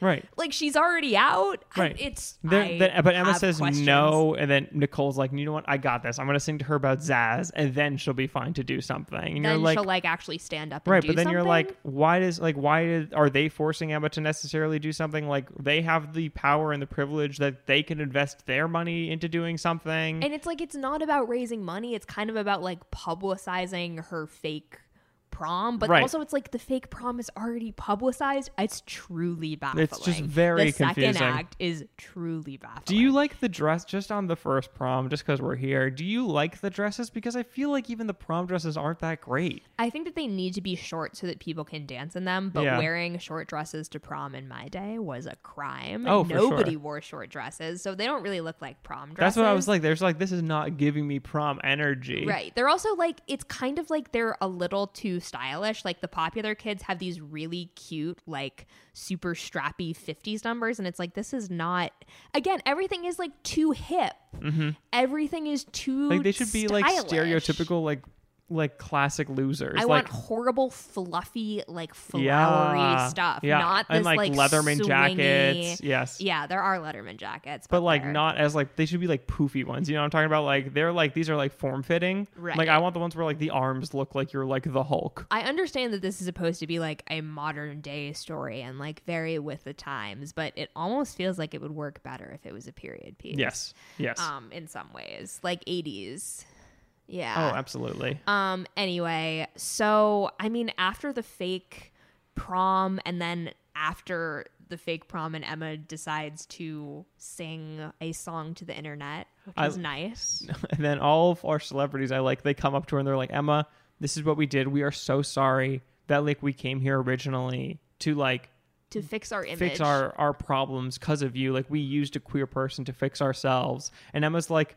oh don't worry about it you know what you're gonna build a prom, prom. You're gonna build me a prom. Like, but Emma's oh, such a Huh? sweetie. You know, of course she says that. But like, I don't know. The exciting threads include Dee Dee, aka Meryl, getting it on with Keegan Michael Key, who's the principal. We have to stand. Barry figuring out if he should reconcile with his homophobic parents. Spoiler alert: Dee Dee does Eh. it for him. which is also mm, hmm Dee Dee learning to be a selfless person through the help of the principal. We also have the love thy na- the oft mentioned love thy neighbor scene, which is where Trent Oliver, aka Andrew Rannells, goes to a mall and sings to all the homophobic straight kids about how they can't cherry pick like moral standings from the Bible because they're all breaking biblical rules like Right. Oh, masturbating has a and tattoos and Your parents parents, are are divorced. divorced. Yeah.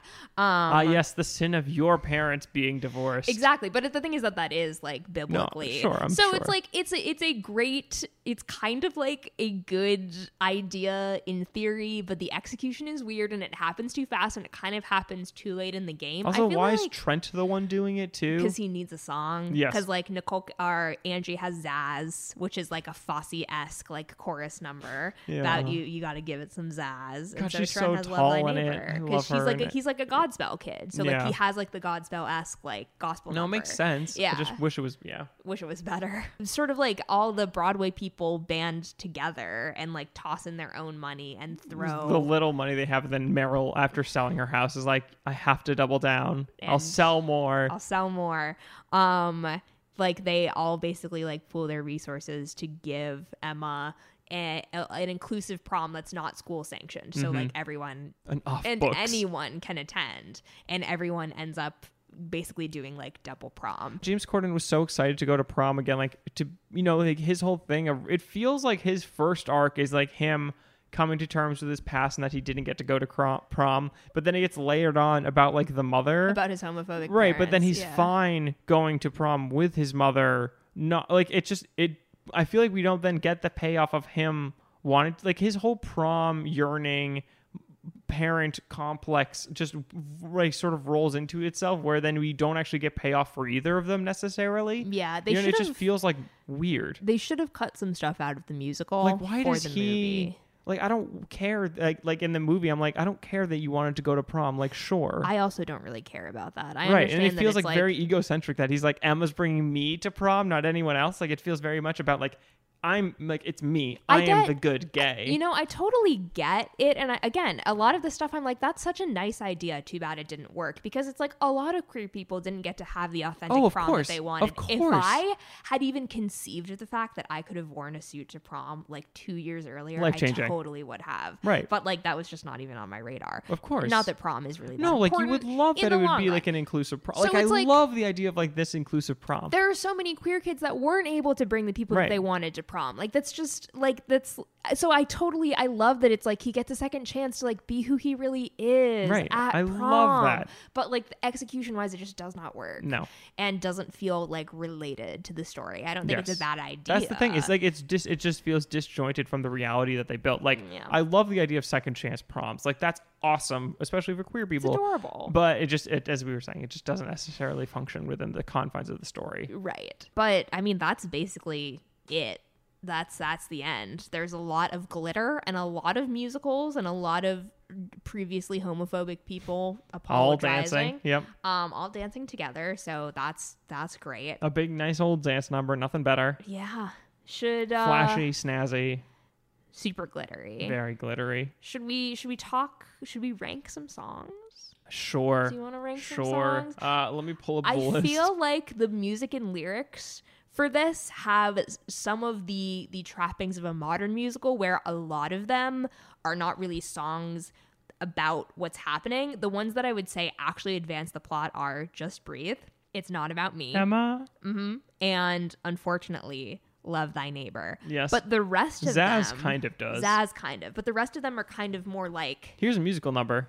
Right. It's sort of I don't remember what episode I talked about this in, but it's it's about how and this is weird because it's like a stage musical, but a lot of like modern musicals have music that's meant to function as like radio hits, so it's not really like story-based musical numbers where it's like you look at a lot of classic musicals and it's like if you remove the songs, you truly have no, No idea what's idea. going on Right. because they will advance whole chunks of the plot. Right, like imagine take like watching Singing in the Rain, and then all of a sudden like certain songs are gone, and you're like, I'm sorry, like now like Don Lockwood loves like this stranger who he like saw once, mm-hmm. like not not even that because that's like singing in the rain is interesting because most of those songs aren't written for the musical they're like well they all like propel the plot though. exactly Yeah. but like you think about like classic book Or, sorry, yeah. musicals like classic classic book musicals like all of their their songs are designed to like bring you forward and tell you things about the characters yeah, where i feel where, like the- where you propels the story because they have no words to say. Exactly. Where a lot of this, it's like, let's pause for a musical number and then go back to the same spot we were at, where it was like, no, we need to go to a different future spot Right. after this song. Um, but do you do you have any standouts? So I think it is really just like it's not about me changing lives. The re- That's the the opener. reprise. That's the yes. opener, Uh, yes. I would say those two. I would say maybe I'm just looking at this. I think those are probably the two that like pop for me. Right. I Yeah. am obviously a fan of It's Not About Me.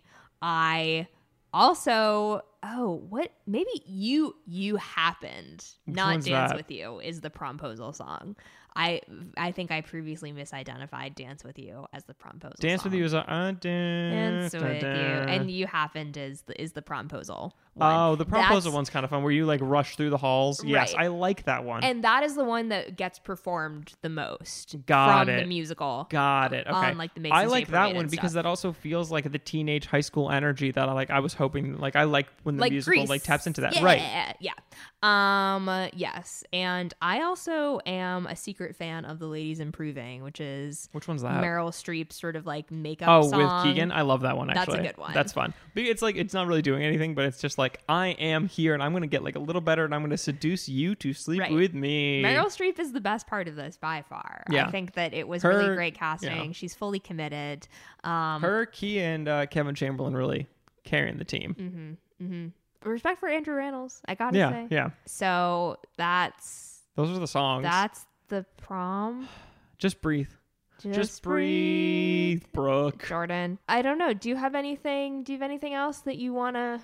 That like big talking say? points. Well, I mean, like I feel like we dug into We solved a lot of the. homophobia. you know what? It's inc- it is really incredible that we did solve homophobia this episode. I'm very proud of us. At the end of the day, it's just I'm very okay with cis straight men.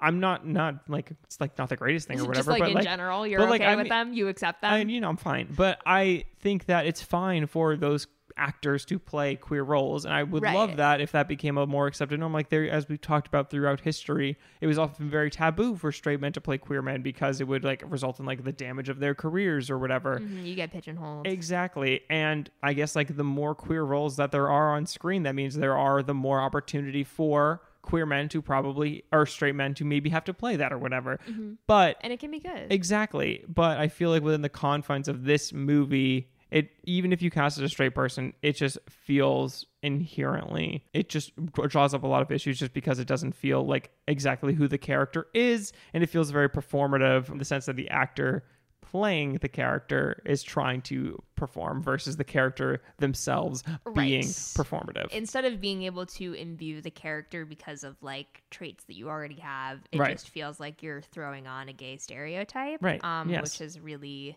It's just the, cl- but it's like out, it's such an outdated stereotype too. It's like the effeminate, like queer right. man. But the, what's so crazy and what is sort of just like, yeah, that's queer culture, baby, is like if you had an actual gay actor like who represents those kind of Right. tropes in this role, it would feel a million times better. Totally, totally. Like, it's I, like the- the- Dan yeah, Levy, it's a trope, they Dan Levy's like too Yeah. young for this, Right. but like, Like, the if you had Tituss Dan is a great in here- idea. Tituss Burgess, yes. Right. Once again, Nathan Lane, literally Yeah. like born to play this role. Right, right. Yeah. Which And- I mean, the Nathan Lane of it feels like a slam dunk, just given every other musical that he's been in. Right. Oh, So Yeah. like stuff like that, it would be it would be a million times better because he would be like, I understand like where this is coming from. Yeah. I also don't think that James Corden is like a particularly strong actor. So even if No. even if there was a version of this where like he was able to totally disappear into the character and you're like, oh shit, I never would have guessed it. Like he he doesn't he doesn't have the chops to do he's it. a host. He's not a character or an actor. You know what I mean? Like he's this like all started because of fucking carpool karaoke. If Yes. he had never started that, we would never have had this problem because Right. That's when everyone discovered that he could sing. I think that is literally the root of it all. I think you the root of cracked it it. all. You broke that egg. Uh, um, Just no, breathe, Brooke. there's like it's it's there's a lot of cool stuff like casting wise that did happen. Like Jo Yeah. Ellen Pellman and Caitlin Kinnan Kinnunen, who originated the role of Emma on Broadway, both identify as queer That's women. awesome. Which is really cool. And it's like that's great because like if this is a musical slash film about centering gay people, you want some gay people in the fucking film and musical. I don't know if we've really dug into this or touched on it, but it's like I think the thing is on this podcast we often talk about movies that aren't about queer people and they're often about like subtext and like you know finding the text or if there is like a moment talk like breaking that down. And this is a movie that is so aggressively gay and is very like this is about gay people. And Right. it's really cool to see a movie that is about gay people on screen like no matter what like this movie is aggressively gay by a gay director about gay people. You mean like with gay people Starring starring, gay like that is awesome. Like Yeah. we love that. Like we would love to see representation like that. But at the same time there is a sort of burden one has to carry i would say and, and like uh, when you're making movies like this especially like given our time period like there's a, a responsibility and so i think the reason that we're like sort of breaking it down and discussing it in this way is that when you see a movie that is representing you you want the movie to represent you in a positive and progressive way Right, versus this feels reductive it's hard to Not sort reductive, of but, you know. no i agree Yeah. with you i think it, it's hard to say like no we don't think that every gay role should be played by a gay actor but also it's kind of nice if it is depending Right. on the subject matter. Like i think that both of those things can be true. Totally. And like i don't think that i don't think that it's it's wrong to want to like on screen see actual queer actors no. playing queer roles like that's great. at all. Right. at all. So and it's it's nice. It just it makes you it adds a, a, a certain level to the performance. And i think like this is one of the because usually like a lot of the issues that we talk about related to queerness can relate to a lot of marginalized groups but i think that this is one issue in particular that is like very specifically for like sexual orientation hmm. in that it's like that is the one thing that is sort of like taboo and you don't know unless you ask. Like, I would hope in the year 2021, nobody is casting a non person of color to play a role designed for people of color, or, you know, like, I think that the sort of casting cis actors to play trans roles is over and done with, Thank which is great. Yes. But like you can't it's it's not as accepted to be like, so are you gay? Do you think that you're qualified to play this role? Right, Like right. because you identify as part of the LGBTQ community, like that's not a thing that happens. So it's it's it's a little more delicate, but I don't think it's any less valid. And it doesn't have to be a one to one ratio, but I think it's important to think about like what you're trying to say with these films and if what you're saying is going to be much more impactful if you have queer people behind the characters, then you should cast queer people. Right. And that's that. yeah, Yeah. that's what I have to say about We that. took the trip. We took we went to prom. We went to prom together, and Brooke, we survived. We, We survived a wild and crazy prom night. mm-hmm. It was wild. Uh, do you want to guess The Letterboxd. The Letterboxd. Oh, baby, do I? Okay. Um, I'm thinking about what I rated it. What I've back back in the old 2020. I'm gonna say. I don't think it's that low. Two six. Correct. Hell yeah! Wow. Yay! I was gonna say two three. Got the two six. Two Boom. six. I was I felt two three, but then I was like, I feel like that's a little That's too low. mean. Um, people don't like this movie. No, So, you know, low, rated low. rated low. we can see. It's not that Yeah, good. no. I also don't really know who it's for. For? I was watching. I was watching the last like 15 minutes, and Evan, my boyfriend, was watching over my shoulder, and he was like, "Who is this?" For That's actually like, such what a is the salient target point. audience? And I was Genuinely. like, "That's a great." So it's a four- Point, it's a, I don't know. was targeted for quad. This is a four quadrant movie. Yes, yes, by Netflix, is. which we haven't discussed. Uh, you know how much We really money? haven't. You know how much money this made at the box office? One hundred eighty-seven thousand dollars.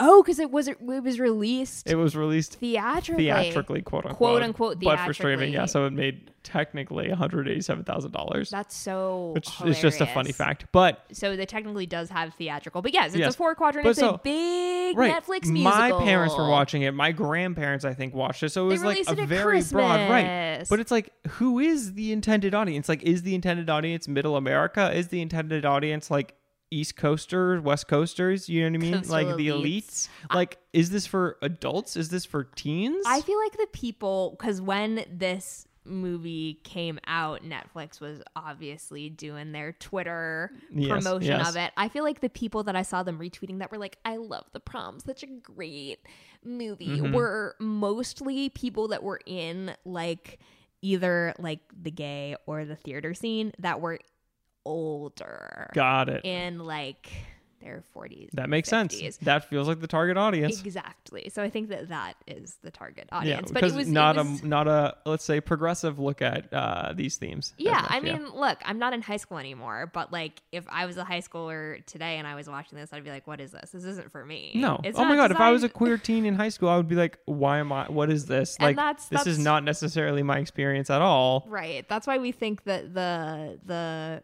unruly heart uh, internet video scene is the best because that feels like the most authentic to like what modern day queer people experience growing Right. up. And like you would expect, like this movie should be for teenagers growing up. Like this should, like Emma's story should try to be something that's universal for like a younger demographic, but it just doesn't play into that. And then it's sort of for that one scene, Right. Yeah, just so frustrating. Mm-hmm. And like you're not gonna like I'm not gonna see a bunch of teens like in school singing like "Love Thy Neighbor." Like no, absolutely not. So should we give our queer quadrant ratings? And We should. move on.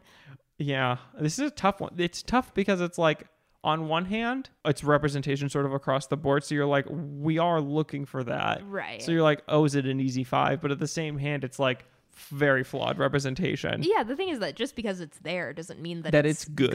and I don't need Yes. to reward it because it's I concur. What are you giving it? um, well, I mean, I, you know, like a couple couple of weeks, I guess it was more like a month ago when we did Rocketman and Bo Rap. Like Rocketman is like all, or sorry, Bohemian Rhapsody is all about representation, but like it's not a good portrayal. Uh, no. and we gave really? it one star on the queer Yeah. quadrant. I'd say I'd probably give this, I, mm, I have mine. mm, two and a half. Interesting. I'm I was gonna- gonna give it a two. Yeah, I'm gonna give it a two and a half, like right down the middle, because like there there's a lot of good, and I will say that like it is. I don't think that it's it's not like as like deeply upsetting as something like Bohemian Rhapsody, like For sure. intentions and stuff Yes, like yeah, that. yeah. Like I think that Bohemian this is Rhapsody more- is like venomous and like Right. a toxic ill on the community. exactly. This is more just like misguided. yes. and Um, maybe it's just like messy. It It's just very me messy. of Love Simon. You know, I, am sorry, what movie? Love, comma Simon. Thank you. Um, so I give it a two and a half. W- maybe what I'll did you go. say? I was gonna- I No, stick to your guns, no, Jordan. no, no, yeah, I, I'm, I'll stick to it too. But I agree. I think the thing is like it is on rewatch. eh, I found myself enjoying the songs more, at least like bopping my head a little bit more. I wanted. I just at the end, I, I think you're right. It's just like I think that there is a responsibility, and I just wish that this movie delivered the goods a little bit more on that front, or just was funnier. Like I would love to have seen a more satirical take. Like I don't know who I would give to have done this, or like who would have been necessarily like the better director or like person to adapt it. But I'm sure that there's a take out there that is much more biting. Just more of like more worlds y, Yes. more satirical, Yes. pushing the envelope, Mm-hmm. all of that good stuff. Um, but we got what we got. And We did. It is nice to see four quadrant musicals on Netflix because you know musicals. Bring musicals back. musicals are supposed to be like this big exciting thing for like the whole family generally so it is cool to see them and like the fact that they do qualify as four quadrant movies is cool um, and fun for us to talk about. We about need more. Make more musicals. make more musicals um, if you want to tell us some of your thoughts about this musical or more musicals all kinds of musicals Tell us about your promposal. Oh my God, yes. We want promposal stories. Um, you can find us on Twitter. I'm at Brooke B. Solomon. At Jordan H. Gus. And we are together at Queer Quadrant, and you can find this podcast at Prom. Oh.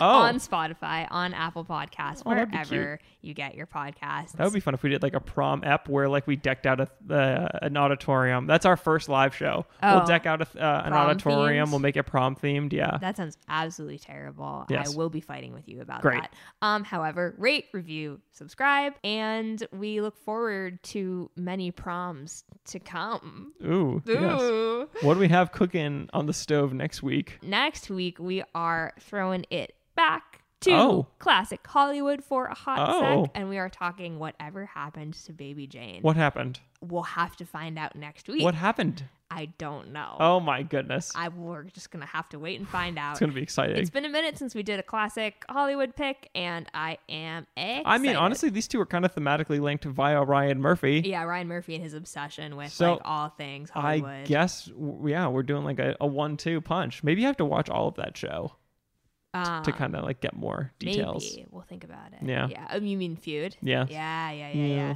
I know. Yeah, actually. Right? Oh, very interesting. Maybe it'll be a feud week.